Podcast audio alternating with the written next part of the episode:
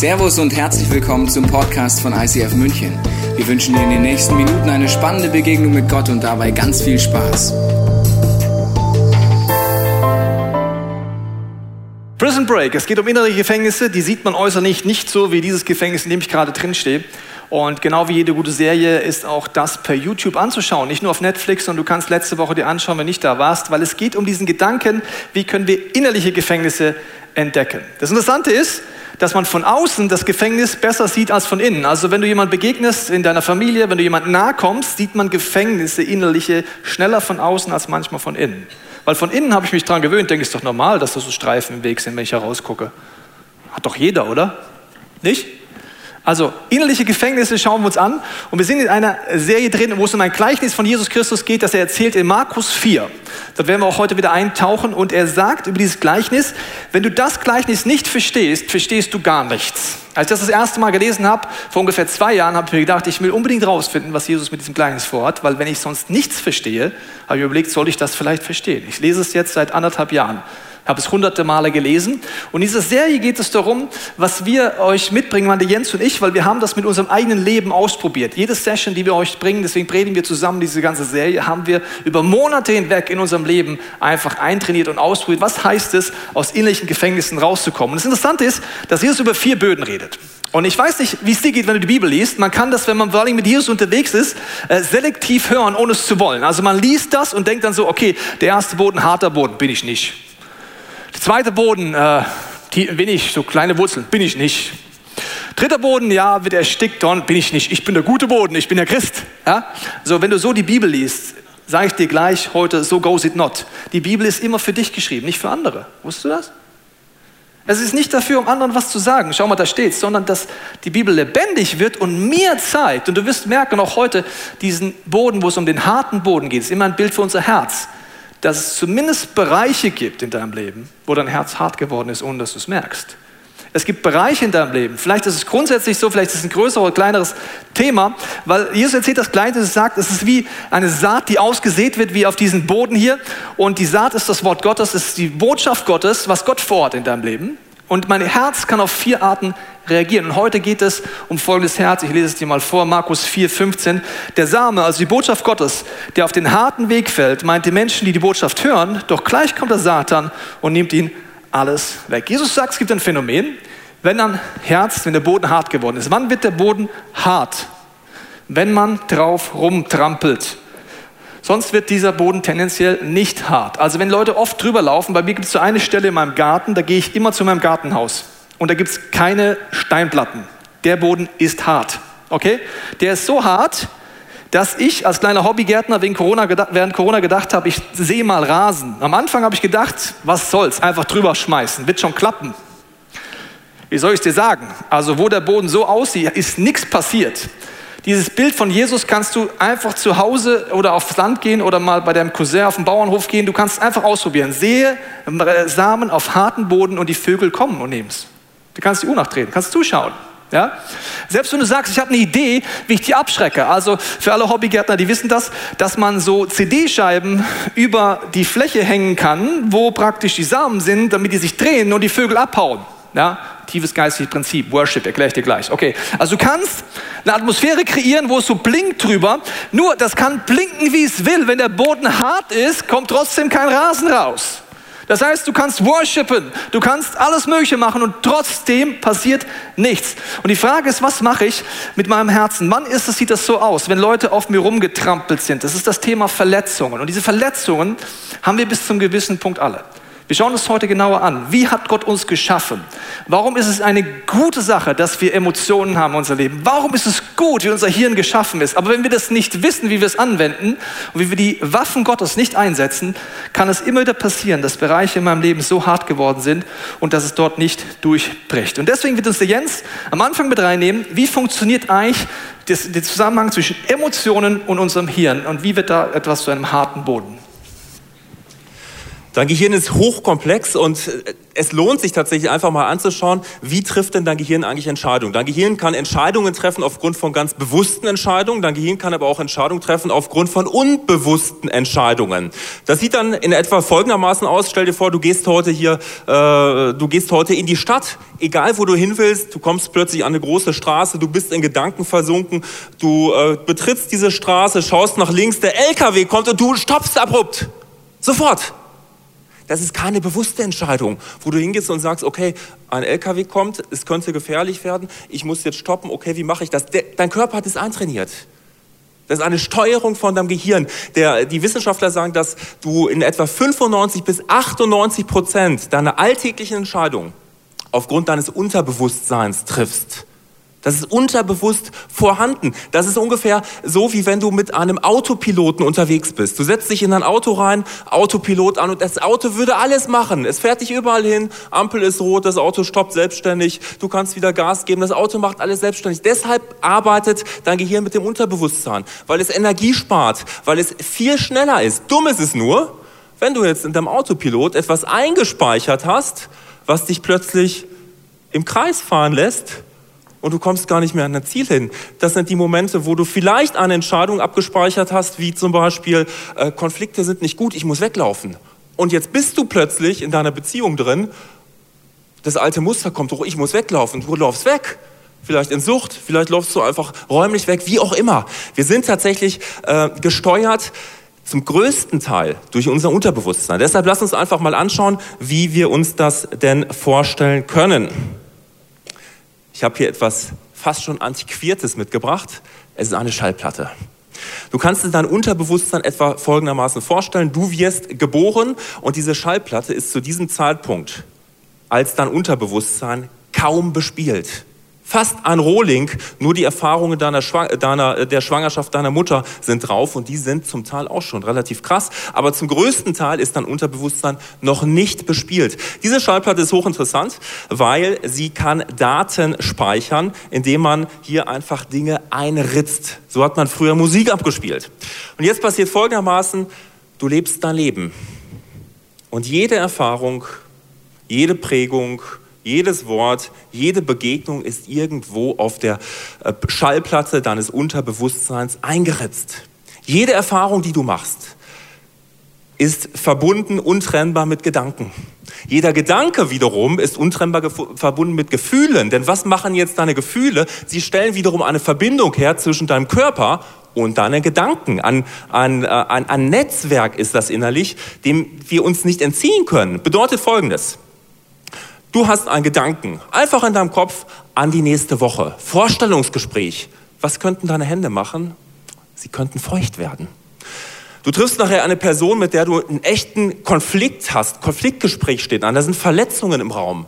Vielleicht spürst du es in deinem Magen. Oder auch was Positives, du triffst eine Person, die du momentan datest und du hast Schmetterlinge in deinem Bauch.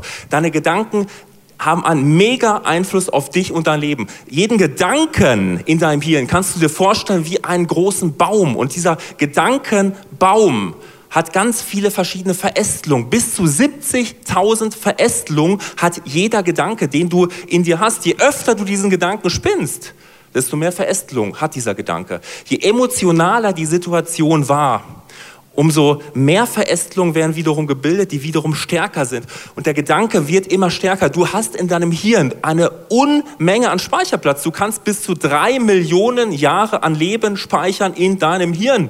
Braucht kein Mensch. Aber wir sehen, wie viele Gedanken wir tatsächlich speichern können bei uns. Ich will es dir einfach mal ganz äh, plastisch erklären. Das hier ist das plattgetrampelte Herz, von dem Herr Tobi eben erzählt hat. Und jetzt ist es folgendermaßen. Jeder Gedanke, du erinnerst dich, hat ganz viele Verästelungen, so wie diese Sandkörner hier, ganz viele sind.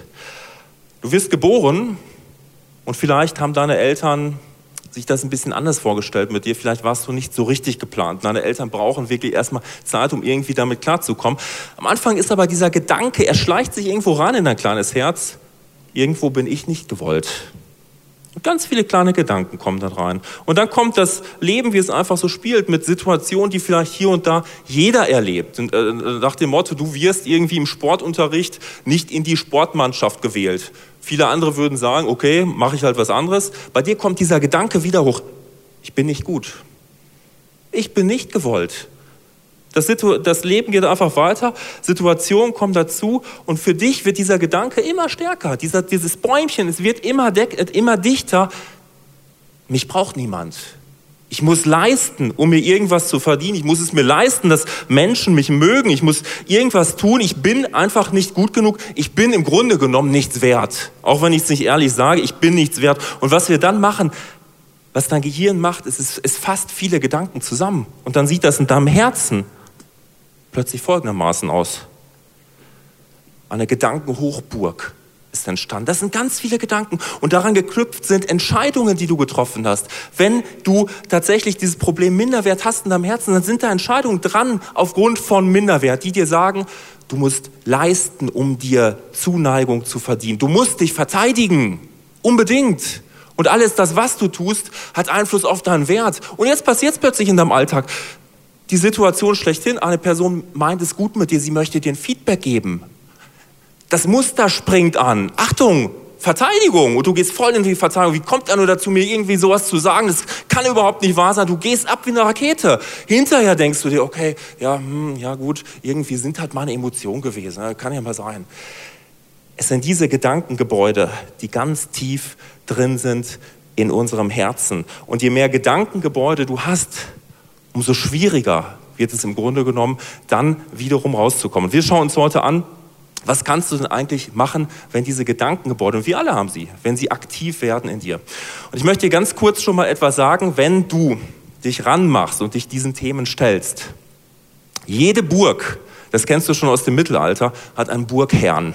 Der Burgherr hier ist Ablehnung, Minderwert. Und der Burgherr möchte alles tun, um da zu bleiben. Und deshalb hat er sich eine äh, kleine Bande von Leuten organisiert, die ihn dabei unterstützen möchte. Ich habe dir diese Bande mal mitgebracht. Ich nenne sie jetzt einfach mal, damit du es dir gut merken kannst. Assud ist kein männlicher Vorname. In diesem Kontext soll dir einfach nur helfen, dass du es dir merken kannst. Das erste, was aufploppt, stellst du dich diesem Thema, ist Angst. Weil wir fühlen uns eigentlich in diesen Mustern sehr wohl. Sie geben uns Sicherheit. Sie wurden irgendwann mal installiert, weil sie uns gedient haben. Später vielleicht völlig nutzlos geworden. Angst ich will da nicht raus. Was wird denn erstmal, wenn ich diese Verhaltensweisen nicht mehr habe? Schuld geht ganz oft einher mit Scham. Ich habe ganz viele Dinge getan, die einfach nicht cool sind. Ich will nicht hinschauen. Unruhe ist so ein bisschen die, der Vorbote von Angst. Alles, was so plötzlich dir zeigen will, okay, nee, geh diesen Weg nicht. Irgendwie ist es nicht so toll. Und Depression. Weißt du, wir neigen dazu, Dinge lieber zu verstecken. Hängen wir lieber ein Schild hier dran oder ein Vorhang, das soll niemand sehen. Lieber verstecken. Jede Depression ist ein mega umfangreiches Thema, aber jede Depression beginnt im Grunde genommen mit einer Emotion, die du runtergeschluckt hast, die sie festsetzt, oder aber sie beginnt mit einem negativen Gedanken. Deshalb, Tobi, Emotionen, sehr interessantes Thema auch für uns zwei. Was sind deine Erfahrungen damit? Man kann sagen, Asud ist der Türsteher, der verhindern will, du kommst hier nicht rein. Asud wird kommen in dem Moment, wo du dich diesen Themen stellen willst. Das wirst du merken. Das wird dich versuchen zurückzuhalten. So, warum hat Gott uns jetzt so gemacht? Warum hat er uns Emotionen gegeben? Warum passiert das, dass Dinge sich so tief einbrennen? Weil das Schöne und das Herausfordernde, es geht positiv, aber es geht auch negativ. Korintherbrief sagt, dass es diese Gedankenhochbogen gibt. Und wir werden uns jetzt mal genauer anschauen, wie funktioniert das. Ich mache es mal als Beispiel aus meinem Leben. Also, als erstes steht ein Erlebnis. Das Erlebnis ist deine Wahrnehmung, wie du etwas erlebst. Es kann sein in deiner Kindheit. Ich mache es ein Beispiel jetzt von mir. Und dieses Erlebnis wirst du gleich merken, habe ich subjektiv wahrgenommen. Alle anderen können es anders wahrnehmen. Das, du kannst mal, wenn du Geschwister hast, deine Geschwister fragen, wie sie eine bestimmte Situation erlebt haben. Und du denkst, du bist nicht in der gleichen Familie groß geworden. Ich habe Zwillinge kennengelernt, die sind eine Minute auseinander, eine Minute, und die haben beide über ihren Vater erzählt. Dachte ich, seid ihr in der gleichen Familie geboren worden? Das heißt, das Erlebnis hat jetzt nichts damit zu tun, ob es wirklich objektiv so war. Du wirst merken, deine Emotionen sind gar nicht so objektiv, wie wir denken. Es ist mein Erlebnis. Okay, mal ein Beispiel. Ich bin aufgewachsen mit einem ein Dreivierteljahr älteren äh, Bruder und äh, wir hatten gewisse Konkurrenzprobleme, wie es wahrscheinlich viele Brüder haben und wir haben uns auch gekloppt und so weiter. Und äh, als ich so ungefähr drei Jahre war in meiner Erinnerung, wurde ich langsam stärker als mein Bruder körperlich gesehen. Das heißt, wenn es Streit gab, habe ich auch mal zu körperlicher, soll man sagen, Züchtigung äh, gegriffen als Dreijähriger. Und die Situation war folgende. Mein Bruder äh, ist, äh, wir haben gestritten und für mich war ein hoher Wert, wir tragen das jetzt halt aus, aber die Eltern haben damit nichts zu tun. Und mein Bruder ist dann zu meinen Eltern gelaufen. Die Situation läuft so ab, ich äh, hatte sie eigentlich verdrängt, aber ich laufe dann so ungefähr Anfang Kindergartenalter um die Ecke, er ist vorne weggerannt und er steht bei meinen Eltern und hat er gepetzt. Okay? Für mich Absolutes No-Go. Die drei stehen da, ich komme um die Ecke, bin auf 180 mit meinem Kindergartenalter und dann sagt meine Mutter zu mir, Tobias, was hast du mit dem, deinem Bruder gemacht? Und das hat mich so aufgeregt. Also Emotionen, ich weiß nicht, ob du es weißt, aber Kinder haben schneller noch Emotionen als wir manchmal Erwachsene, wir haben es vergessen, aber ich war so richtig sauer. Ich war stinksauer, dass er gepetzt hat. Ich war, ich war auf 180, ich hatte Wut, ich hatte Hass, ich hatte alles in mir. Und dann stehe ich da, die drei da, und ich habe mir überlegt, wie kann ich jetzt meinen Bruder maximal beleidigen? Und mit meinen vier Jahren ungefähr habe ich gesagt, du, du. Und meine Eltern haben gesagt, was kommt jetzt? Was kommt jetzt? Und dann habe ich mit der bestbeschreibenden Beleidigung meinen Bruder beschrieben. habe gesagt, du empfindliches Pünktchen. So, meine Eltern haben so reagiert wie die meisten hier. Die haben gelacht. So, ich stehe da als Vierjähriger. Emotionaler geht es gar nicht mehr. Und in meiner Wahrnehmung lachen meine Eltern mich aus und sind auf der Seite meines Bruders. Jetzt kommt die Challenge. Du hast Erlebnisse, bringt eine Kindheit an. Es bleibt nicht beim Erlebnis, sondern im Erlebnis treffen wir eine Entscheidung, weil ein Gedanke kommt dir in den Kopf. Und wenn es eine negative Emotion ist, kommt eigentlich immer eine Lüge. In dem Moment kommt folgender Gedanke. Und weißt du, wo der herkommt? Der Vater der Lüge wartet darauf, dass du in Verletzungen eine Entscheidung triffst. Und die Gedanke ging so, ich gehöre nicht zu euch. Mit vier. Ihr, ich. Ihr seid schwach. Ich bin stark. Ihr müsst immer Emotionen haben, ich nicht eine Entscheidung in der Emotion. Wenn du aufgepasst hast, hat jetzt gerade Jens dir erklärt, die Challenge ist, in der Emotion fräsen sich Gedanken ganz tief rein. Wenn ich jetzt die Waffen Gottes nicht kenne und als Kind kenne ich die nicht, wenn ich Eltern hätte, die mir es erklären könnten, könnte ich jetzt reagieren. Wenn nicht, fräst sich einfach rein. Und die Folge ist, der nächste Schritt, äh, die Gedankenhochburg entsteht in mir. Und zwar wird es immer stärker. Ab dann werden alle Erlebnisse, wenn ich nicht weiß, wie ich mit Gottes Hilfe diese Startlüge breche, erlebe ich Dinge und sage, aha, siehst du, ihr, ich. Ich gehöre nicht dazu. Ich wurde später Punk.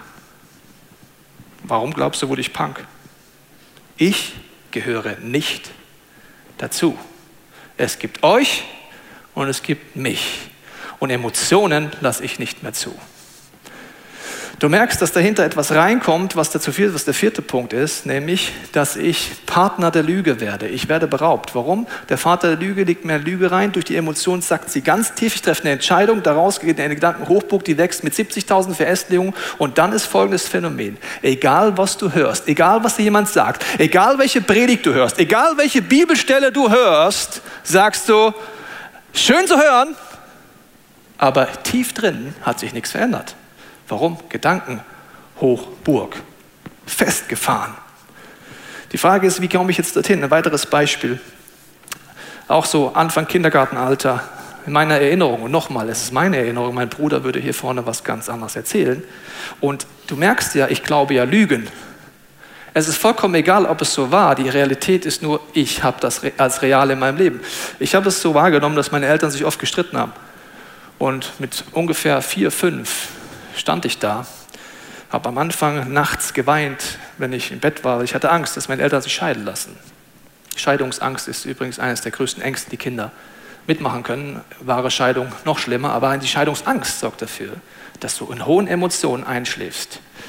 Und es war ein Streit, wo meine Eltern wieder gestritten haben. Ich stand da dazwischen, vollkommen hilflos. Und dann kam die Emotion, Angst, Überforderung. Merkst du das? Das ganze Cocktail. Und dann habe ich eine Entscheidung getroffen. Erst noch Erlebnis, Ein Gedanke wird zur Entscheidung. Ich muss die El meine Elterns Ehe retten. Mit vier. Weißt du, wo ein Kind nicht hingehört? Zwischen die Eltern. Das nennt man seelischen Missbrauch. Ab vier war meine Rolle, ich rette die Ehe meiner Eltern. Daraus wurde Gedankenhochburg und die Lüge wurde für mich normal. Ich muss ein Retter sein. Weißt du, wie schlimm es ist, wenn du der Retter sein musst? Jesus Christus ist der einzige Retter. Er ist der Einzige, der die Last trägt. Seine Last ist total leicht, aber durch Lügen wird es auf einmal meine Last und die kann dich komplett töten. Du siehst also, das sind verschiedene Schritte. Was mache ich jetzt damit? Ich kann jetzt das konstruktiv nutzen. Wir wollen jetzt zeigen, wie kannst du konstruktiv das nutzen, das Gott dich so gemacht hat. Was mache ich jetzt, wenn ich eine Gedankenhochburg habe? Ja, je höher die Gedankenhochburg ist, desto mehr ist das Phänomen, du hörst eine Bibelstelle, du merkst so ein bisschen, das ist Wahrheit, aber weißt du noch, was Jesus beschrieben hat? Der Boden ist hart und was passiert? Die Bibelstelle kommt und sie prallt ab. Warum? Harter Boden. Emotional festgefräst. Gedanken, Hochburg. Was kann ich machen? Der Schritt ist, ich fange an, das positiv zu nutzen, indem ich zurück in die Emotionen gehe. Emotionen sind das größte Geschenk, oft im Christentum verteufelt. Deine Emotionen sind ein Geschenk, weil du kannst in der Emotion eine göttliche Entscheidung treffen. Wenn du das machst, in aller Emotion, wird die Schallplatte überspielt. Und deswegen ist es so wichtig, zurück zu den Emotionen zu gehen und es zu überschreiben. Und ich habe dir mal Psalm 58 mitgebracht. Du merkst, die Rachepsalmen sind ein Beispiel, wo die biblischen Autoren kein Problem hatten mit Emotionen. Gott zerschlage ihnen die Zähne, zerbricht das Gebiss dieser Löwen her, lass sie verschwinden wie versickendes Wasser, lass ihre Pfeile das Ziel nicht erreichen. Was macht David? Emotion. Sagt Gott dann, ja, warte mal, David, das ist jetzt nicht objektiv, deine Wahrnehmung. Also in Wirklichkeit was anderes. Nee, die Emotion kommt an den richtigen Ort. Jens, was kann ich jetzt machen, ganz praktisch, um die Schallplatte zu überspielen? Die besten Anleitungen finden wir immer noch in der Bibel, deshalb lass uns mal reinschauen. 2. Korinther, Vers 10. Ähm, 2. Korinther Kapitel 10 Abvers 3. Natürlich bin auch ich nur ein Mensch, aber, und jetzt kommt es, ich kämpfe nicht mit menschlichen Mitteln. Ich setze nicht die Waffen dieser Welt an, sondern die Waffen Gottes. Die Waffen Gottes sind mächtig genug, jede Festung zu zerstören. Denke an die Festungen in deinem Herzen jedes menschliche Gedankengebäude niederzureißen. Die Bibel berichtet schon damals davon.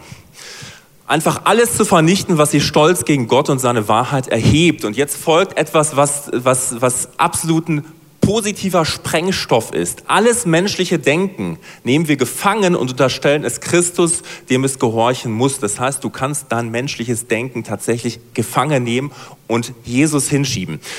Lass uns einfach mal schauen systematisch, wie kannst du jetzt äh, mit diesem Thema umgehen, äh, wenn in dir schon gewisse Dinge gerade oder in den letzten Wochen schon angetriggert wurden. Erster Punkt ist tatsächlich ähm, die erste Waffe, die du hast. Lass dir zeigen, in welchem Bereich Gott arbeiten möchte. Waffe Nummer eins ist der Heilige Geist. Bedeutet, du kannst einfach ins Gebet gehen und einfach mal sagen, ganz ehrlich, Gott, wo an meinem Herzen möchtest du arbeiten? Vielleicht möchte er das die ganzen letzten Wochen schon. Der schickt dir immer wieder Situationen, wo er sagt, da möchte ich noch mal ran. Lässt du mich ran an diesen Punkt deines Herzens? Vielleicht hat das auch mit Personen zu tun. Wenn das so ist, darfst du ihn auch immer wieder fragen, worum geht es denn grundsätzlich Gott bei diesem Thema, bei dieser Person? Hintergrund ist, wenn du weißt, worum es geht, dann kannst du dir in diesem Moment schon göttliche Wahrheiten aus der Bibel rausziehen. Mein Beispiel gerade vom Minderwert. Wenn ich weiß, okay, Gott zeigt mir jetzt eine Person, die irgendwie damit zu tun hat, dass Minderwert in mein Leben reinkam, dann bewaffne ich mich vorher. Ich schaue in die Bibel rein. Wenn ich mich nicht auskenne, gucke ich irgendwo auf Bible-Server, auf irgendeine andere Website und gebe ein Wert. Welchen Wert, welche Identität habe ich denn eigentlich? Und dann schreibe ich mir diese Bibelverse raus. Also erste Waffe ist tatsächlich der Heilige Geist. Zweite Waffe ist alles das, so wie Gott mich geschaffen hat. Lass negative Emotionen heraus und das nicht einfach so, sondern du lässt es in einer gesicherten Atmosphäre raus, dass du irgendwie sagst, ich gehe jetzt in den Wald oder ich gehe in mein Zimmer und halte mir ein Kissen vors Gesicht und lass einen Schrei einfach mal in dieses Kissen rein. Weißt du, wir haben so eine, ein ganz komisches Denken und vor allen Dingen im Christsein. Für, für mich persönlich ist das so dieses Prinzip der zweiten Klatsche. Die erste Klatsche, die du kassierst, ist die Verletzung an sich. Da kannst du meistens überhaupt nichts für. Du wirst durch wen oder was auch immer, du wirst verletzt. Was machst du dann? Du gehst den Weg der Vergebung. Nicht wegen dem anderen primär, sondern wegen dir. Du gehst den Weg der Vergebung, lässt den Groll raus. Und dann ist es aber so, dass du hin und wieder einfach Punkte in deinem Herzen hast, deine Seele, sie schreit immer noch. Es gibt diese Punkte und sie schreit. Und dann bist du vielleicht in der Kirche unterwegs und sagst, okay, ja Leute, ich äh, bin jetzt echt mutig, ich öffne mich jetzt. Man, das tut weh immer noch von damals. Jetzt kommt die zweite Klatsche. Achtung, pff, hast du nicht vergeben?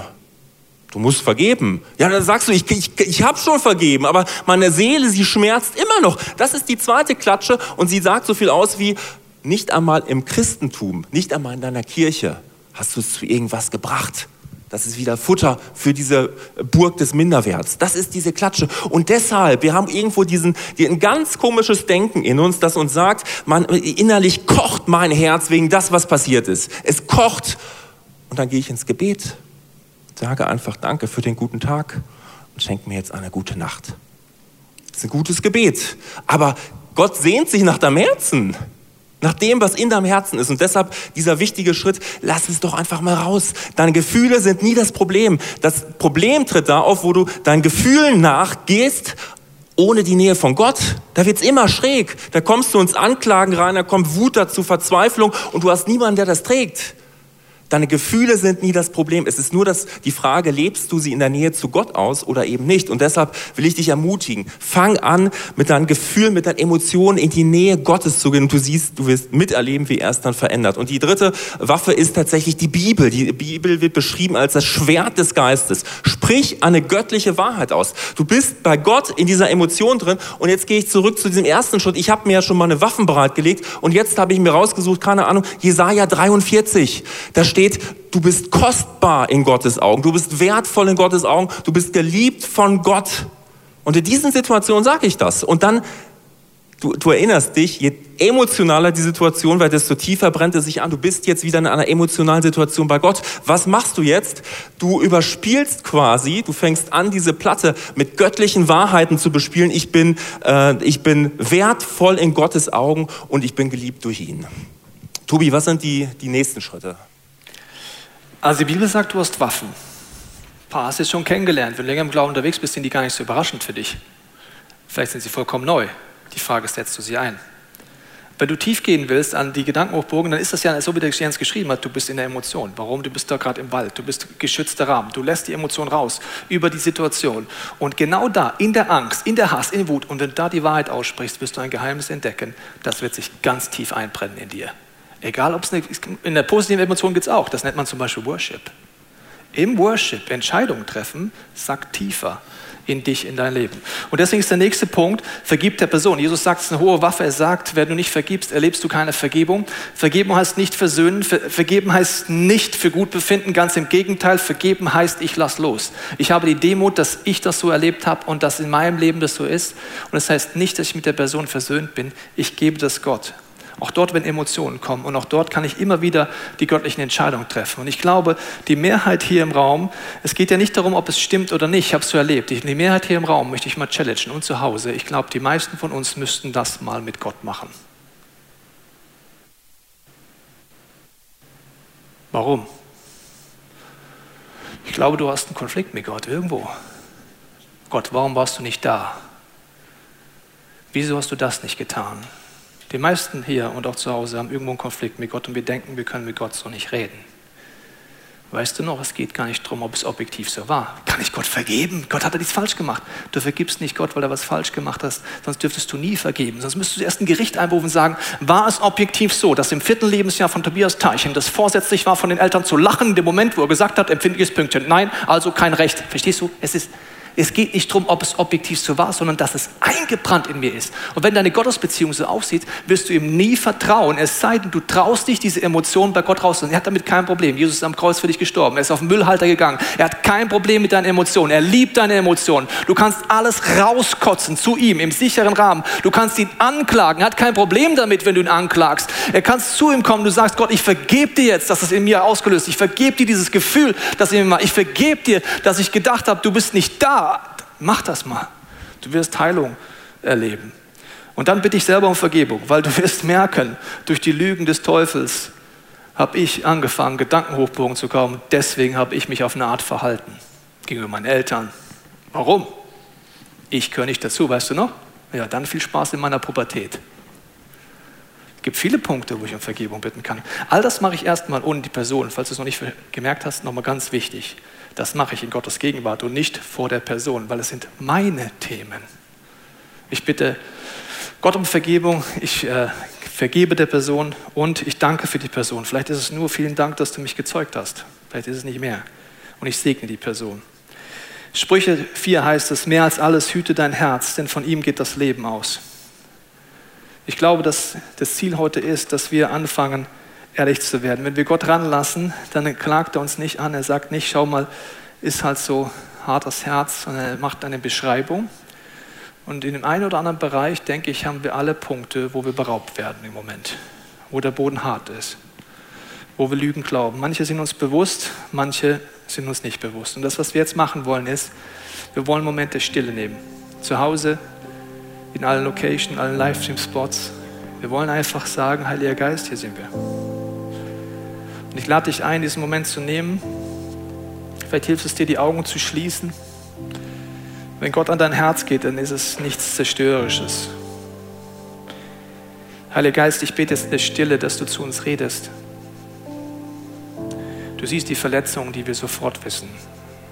Du siehst aber auch, dass wir jetzt noch nicht wissen, welche Entscheidungen wir getroffen haben. Wo haben wir auf die Stimme des Lügners gehört? Du siehst aber auch die vielen Punkte, die uns nicht bewusst sind.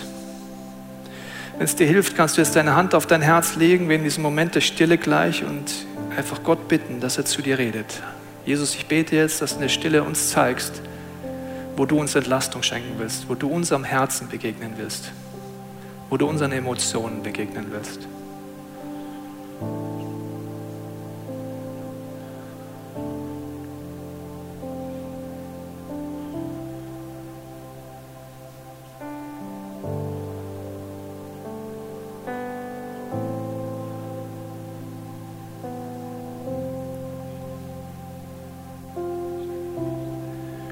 Vater, ich danke dir, dass du uns mit Emotionen geschaffen hast. Ich danke dir, dass du uns auch die Autorität gibst, Entscheidungen zu treffen. Deck du auf, wo wir Lügen glauben. Nimm jeden, der das möchte, an die Hand, die nächsten Tage und Wochen. Jesus, zeige uns, ob unser Next Step ist, Explore oder Get Free oder das Restore-Seminar, wo wir das tief eintrainieren können. Aber unabhängig davon, wollen wir dich bitten, Heiliger Geist, zeig du uns, wo unser Herz hart ist. Ich danke dir, dass du diese Rechen nimmst und dass du auflockerst, dass du das jetzt machst, dass du startest. Ich danke dir für das nächste gesungene Gebet und so wie ich das jetzt hier mache, spreche ich prophetisch aus, dass in diesem Song sagen anfangen, dass Gott dir Dinge zeigt und dass du Schritte gehen darfst. Du bist hier bei mir. Oh, bist hier bei mir. Du bist hier bei mir. Wir hoffen, dass dir diese Predigt weitergeholfen hat. Wenn du Fragen hast, kannst du gerne an info at icf-moenchen.de mailen und weitere Informationen findest du auf unserer Homepage unter www.icf-moenchen.de.